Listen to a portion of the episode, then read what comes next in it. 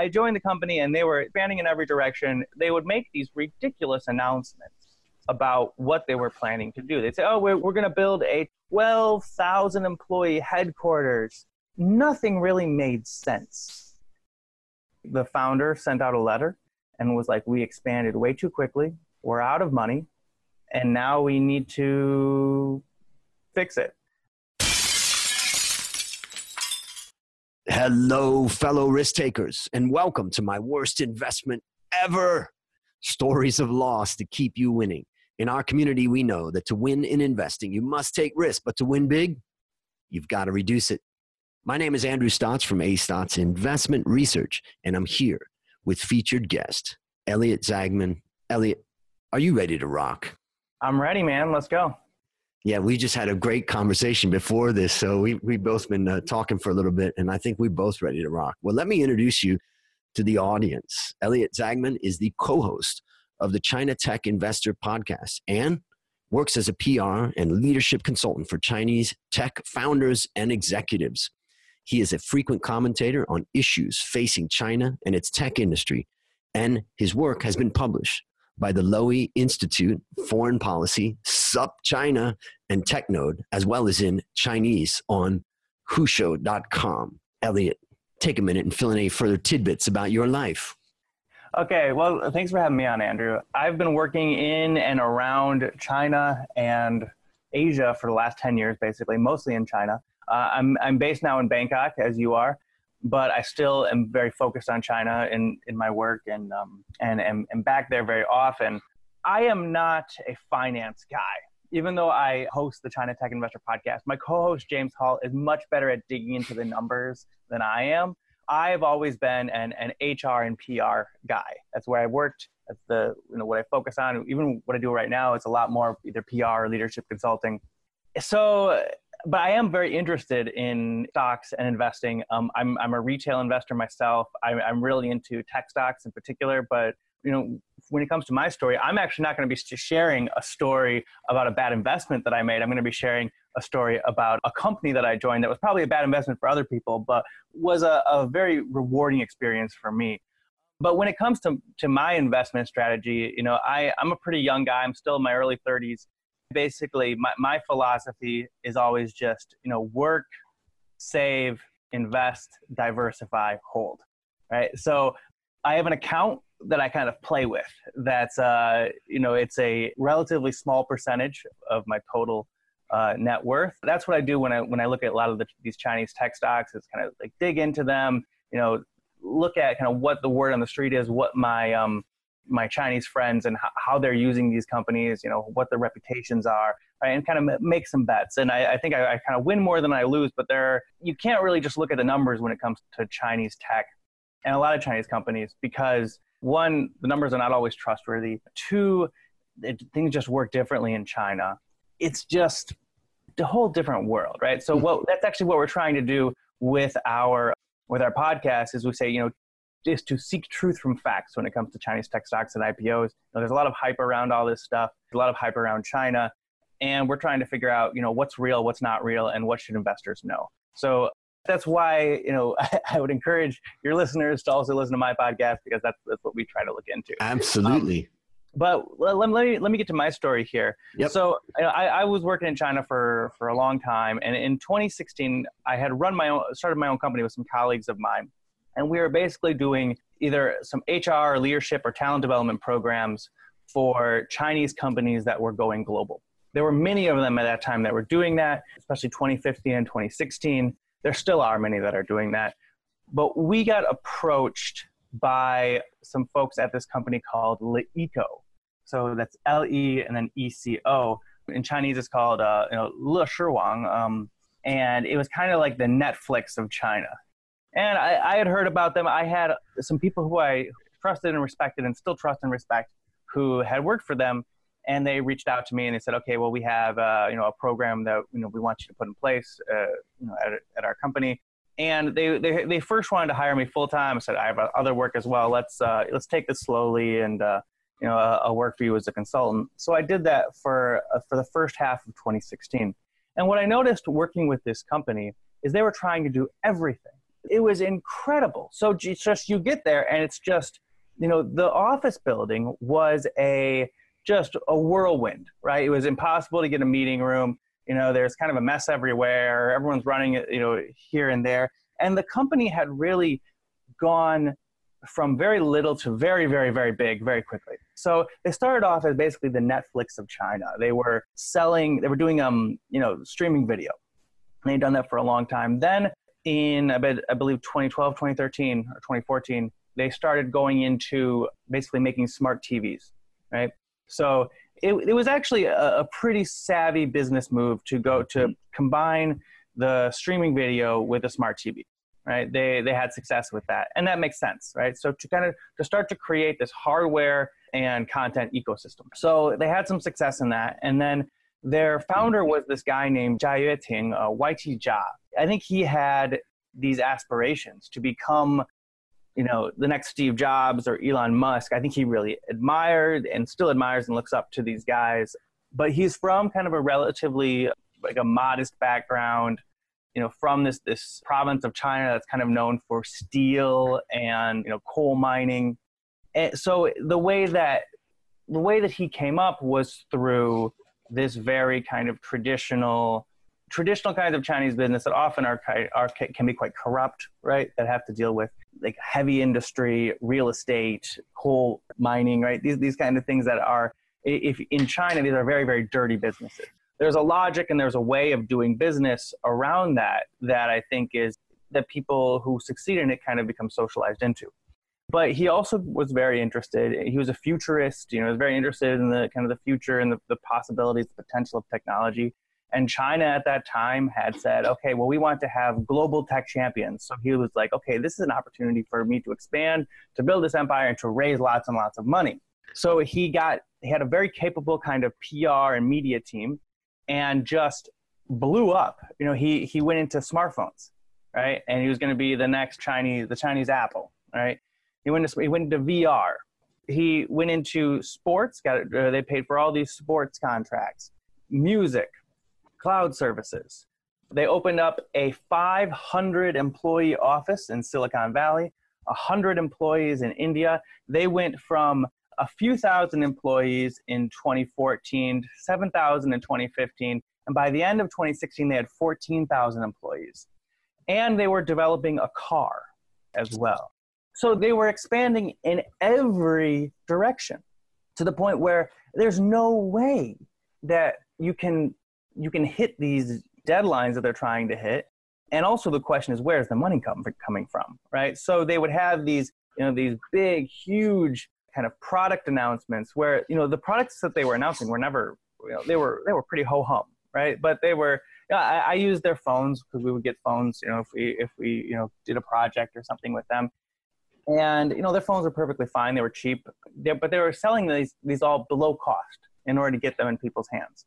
And once they get them in people's hands they can get them into their content ecosystem and make money mm-hmm. that way right? So after consulting for the company i ended up joining them full time and I was very, very skeptical of the company, but there were some cool people that I had met that worked for the company, and uh, some people that I, that I trusted and respected.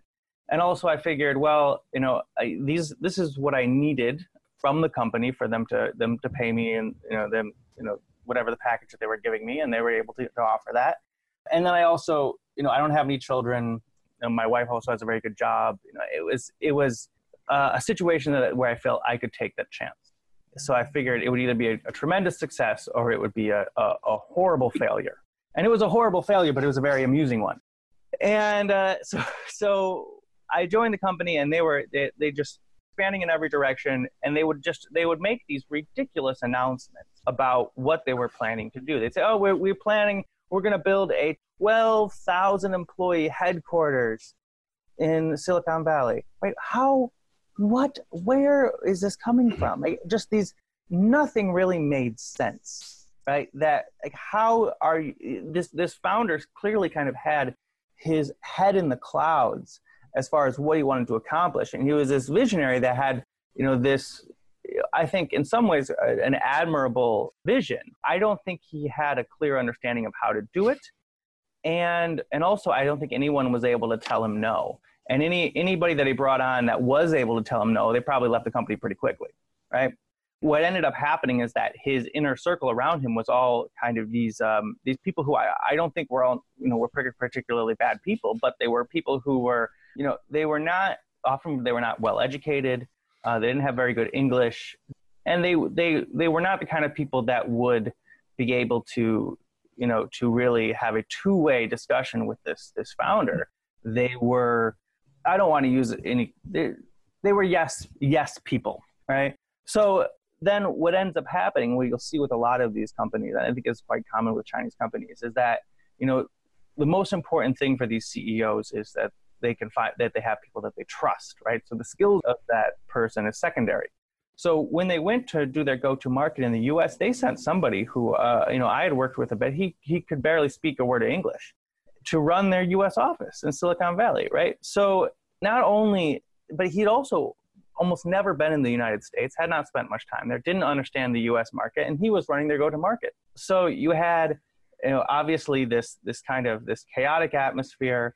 They had this big, you know, enormous product launch or kind of a to announce themselves to the US market uh, at the innovation hangar in in San Francisco that was kind of it was over the top, but also I think a lot of people just didn't understand it. Like, why are they doing such a big event? Three weeks after that, the founder sent out a letter and was like, "We expanded way too quickly. We're out of money, and now we need to fix it."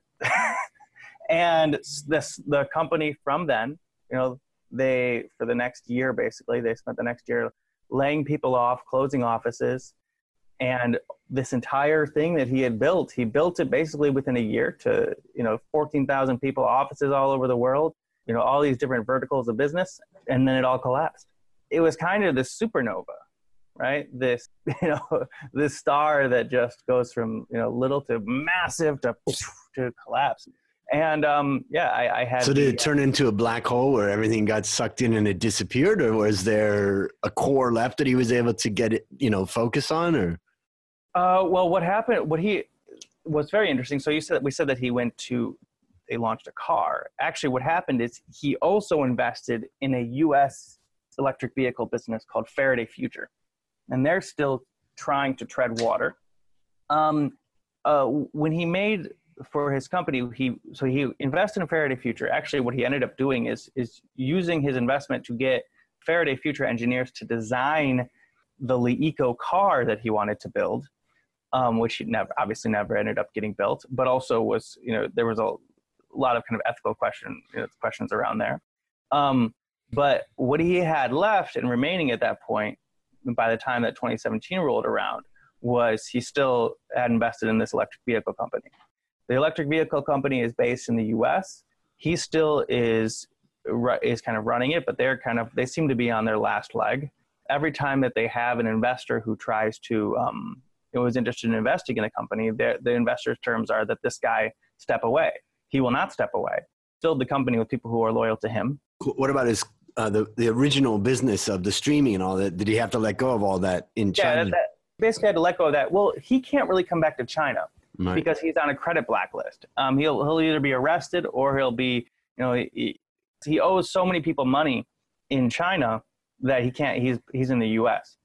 And uh, yeah, so maybe we should try to wrap it up by asking you, what did you learn from this experience?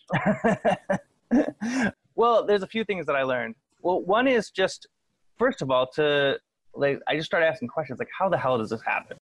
Like this is obviously there's this is not going to work from the very beginning. Like you cannot grow this quickly into this many areas of areas of business with you know just you, you just can't this it was impossible from the very beginning why did they do that in the first place but the more that i kind of kept asking questions there were a lot of things that i learned about kind of the chinese tech ecosystem and the chinese tech in the chinese economy that make it somewhat make sense, right? So one is the way that Chinese banks have dealt out credit, right? In that they are they will they will lend and they will lend very loosely to companies that are aligned with kind of the, the government or the party initiatives. So basically what this guy was saying was, all right, well, you know, this is these are the areas where one we have venture capitals, venture capital firms that are willing that are kind of that are investing in these areas right now.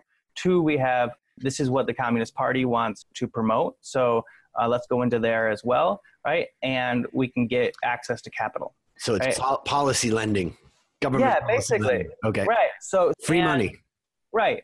And second is like is that for a lot of the people who were in charge of the money, a lot of, and a lot of that that wealth in China, they didn't really understand technology and the tech the tech business, right? So a lot of the excuses that were given in order to get money is like, oh well, this is just how tech businesses operate. This is just how tech companies operate, right? And and he ended up getting a, an, an you know getting a lot of funding basically through smoke and mirrors that way and good um you know making good videos having good kind of uh you know display products with nothing really behind it and if you just looked at it from the outside it would still it, and just looked at the headlines you know it would seem quite appealing um so uh, what, what i learned here is just kind of to look under the hood a little bit when it comes to these companies especially I think in China, you know, you we, in the U.S. you have the stories of like Theranos, right? You know, this mm. uh, that um, blood testing company that became worth eight billion dollars, but really was a complete sham.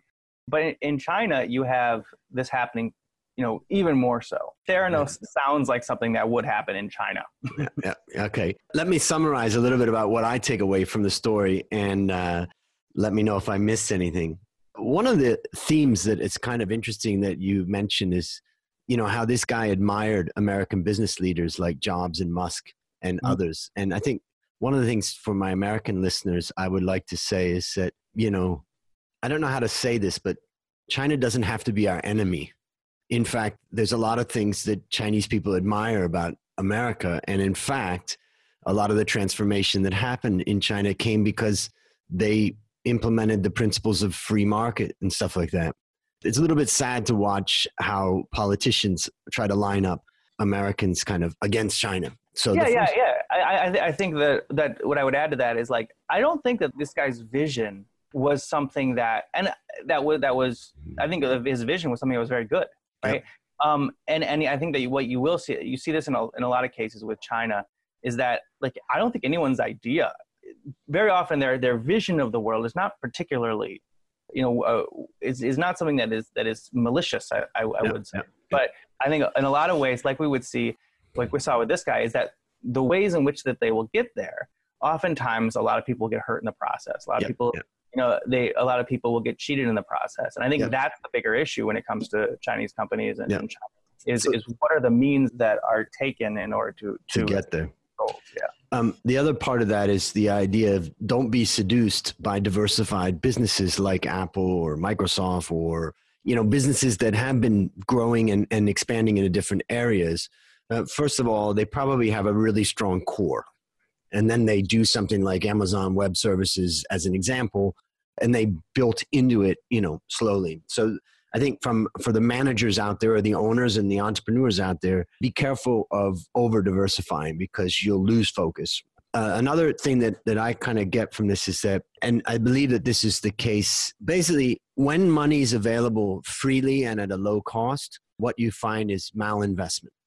Yes, un, yes, un, exactly. Un, undisciplined investment. And in fact, one of the interesting pieces of research I was recently doing was looking at the the asset utilization of the American companies. And what you find is that, in fact, they've come down significantly over the last 10 to 20 years. In other words, they're generating less revenue for the assets that they have in place.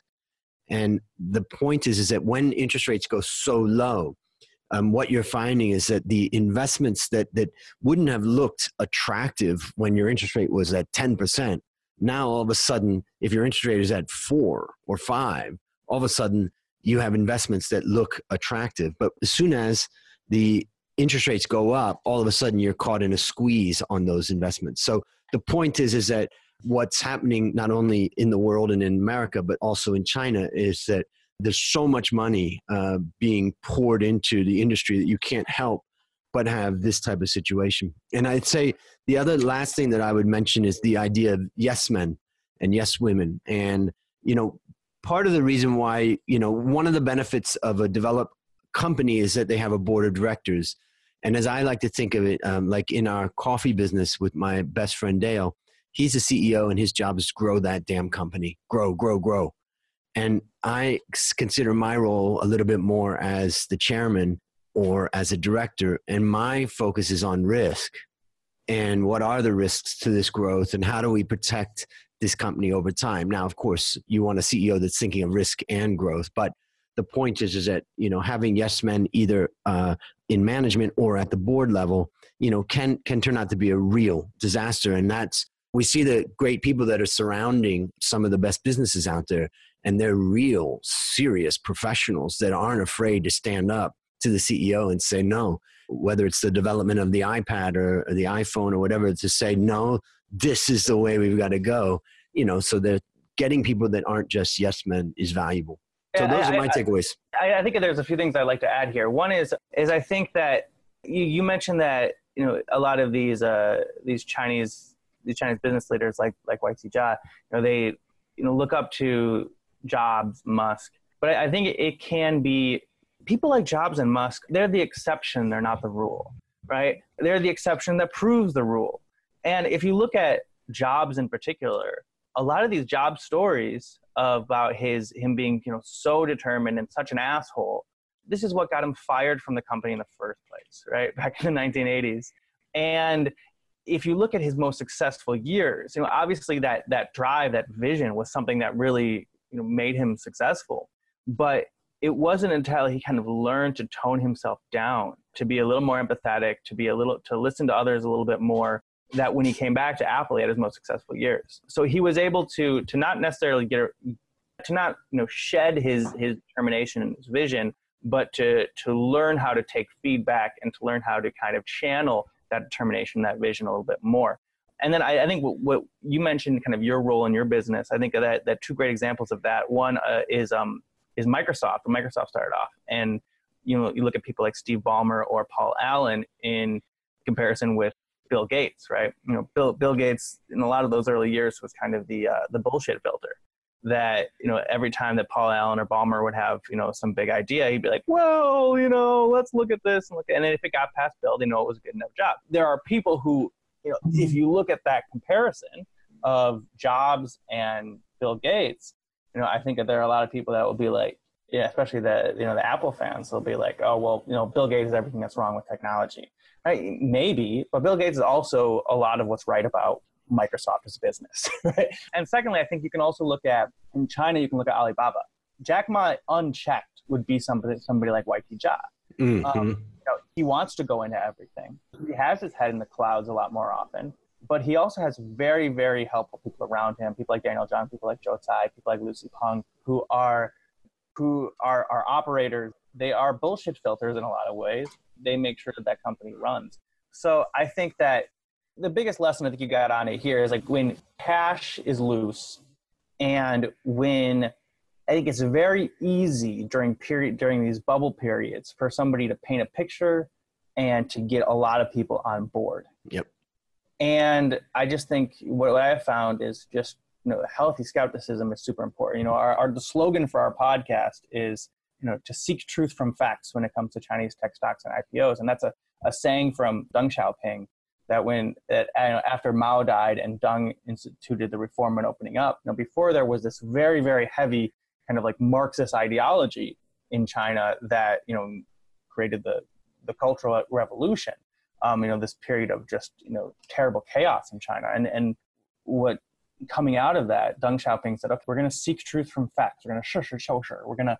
So, which was just to say, well, let's let's try to look at things how they really are. Let's try to put theology. You mean facts aren't truth? yeah, you seek truth from facts, right? Yeah, I mean, like a lot of people would think that facts are truth. But what this is saying is that first, what you think is a fact may not be actually a fact. And the second thing is that developing some kind of truth from that is what's really valuable or some meaning from that. So, exactly. Yeah. I really, really like that term because it is, yeah. you know, a lot of times, you know, facts can be contradictory to each other you know, yep. and you know things are are complex, and sometimes you just have to make the you know the best decision eh, in, in each situation. I, I just think that that's a really you know, it's, it's such a it, it's a it's a legacy in China um, that I just think is really is really helpful, and it's it's something that I think you know with, with a lot of the leaders that I work with, and a lot of what I find to be the you know the best the best Chinese business leaders. You know that that's kind of a spirit that remains with a lot Got of them. It. Got it. The spirit of pragmatism and and flexibility and, and just trying to look at the numbers and the facts and try to figure out okay what's the best decision making great all right last question sure. what is your number one goal for the next 12 months oy, oy, oy, oy. well what you know like I, I write a lot about companies you know chinese tech companies and companies like huawei and now I, I don't know how much i can do i'm very worried about kind of the direction of us and chinese technology ecosystems and and what we seek to be kind of as decoupling. And I am hoping to continue to like add my voice to that conversation. You know, I, I, write a lot about this topic to seek truth from facts, right? and to um, you know to, to offer a clear analysis of what's happening, and allow my readers and my listeners to um, you know to be able to get a, a clear picture the the broader situation and one that is um, is honest and one that is you know trying to uh, that is respectful and in service of, of the truth and uh, with, with respect to all the, the people involved. Great. All right. Well, that's a, we need more of that. Well, listeners, there you have it. Another story of loss to keep you winning. To find more stories like this, previous episodes, and resources to help you reduce your risk, visit myworstinvestmentever.com as we wrap up, Elliot, thank you again for coming on the show. I know it's painful talking about our losers, but our listeners are learning to win as a result. Do you have any parting words for the audience? Uh, my parting word seek truth from facts. There you go. I love it. Ladies and gentlemen, tune in to the China Tech Investor Podcast where they seek truth from facts. Well, that's a wrap on another great story to help us create, grow, and protect our wealth. Fellow risk takers, I'll see you on the upside.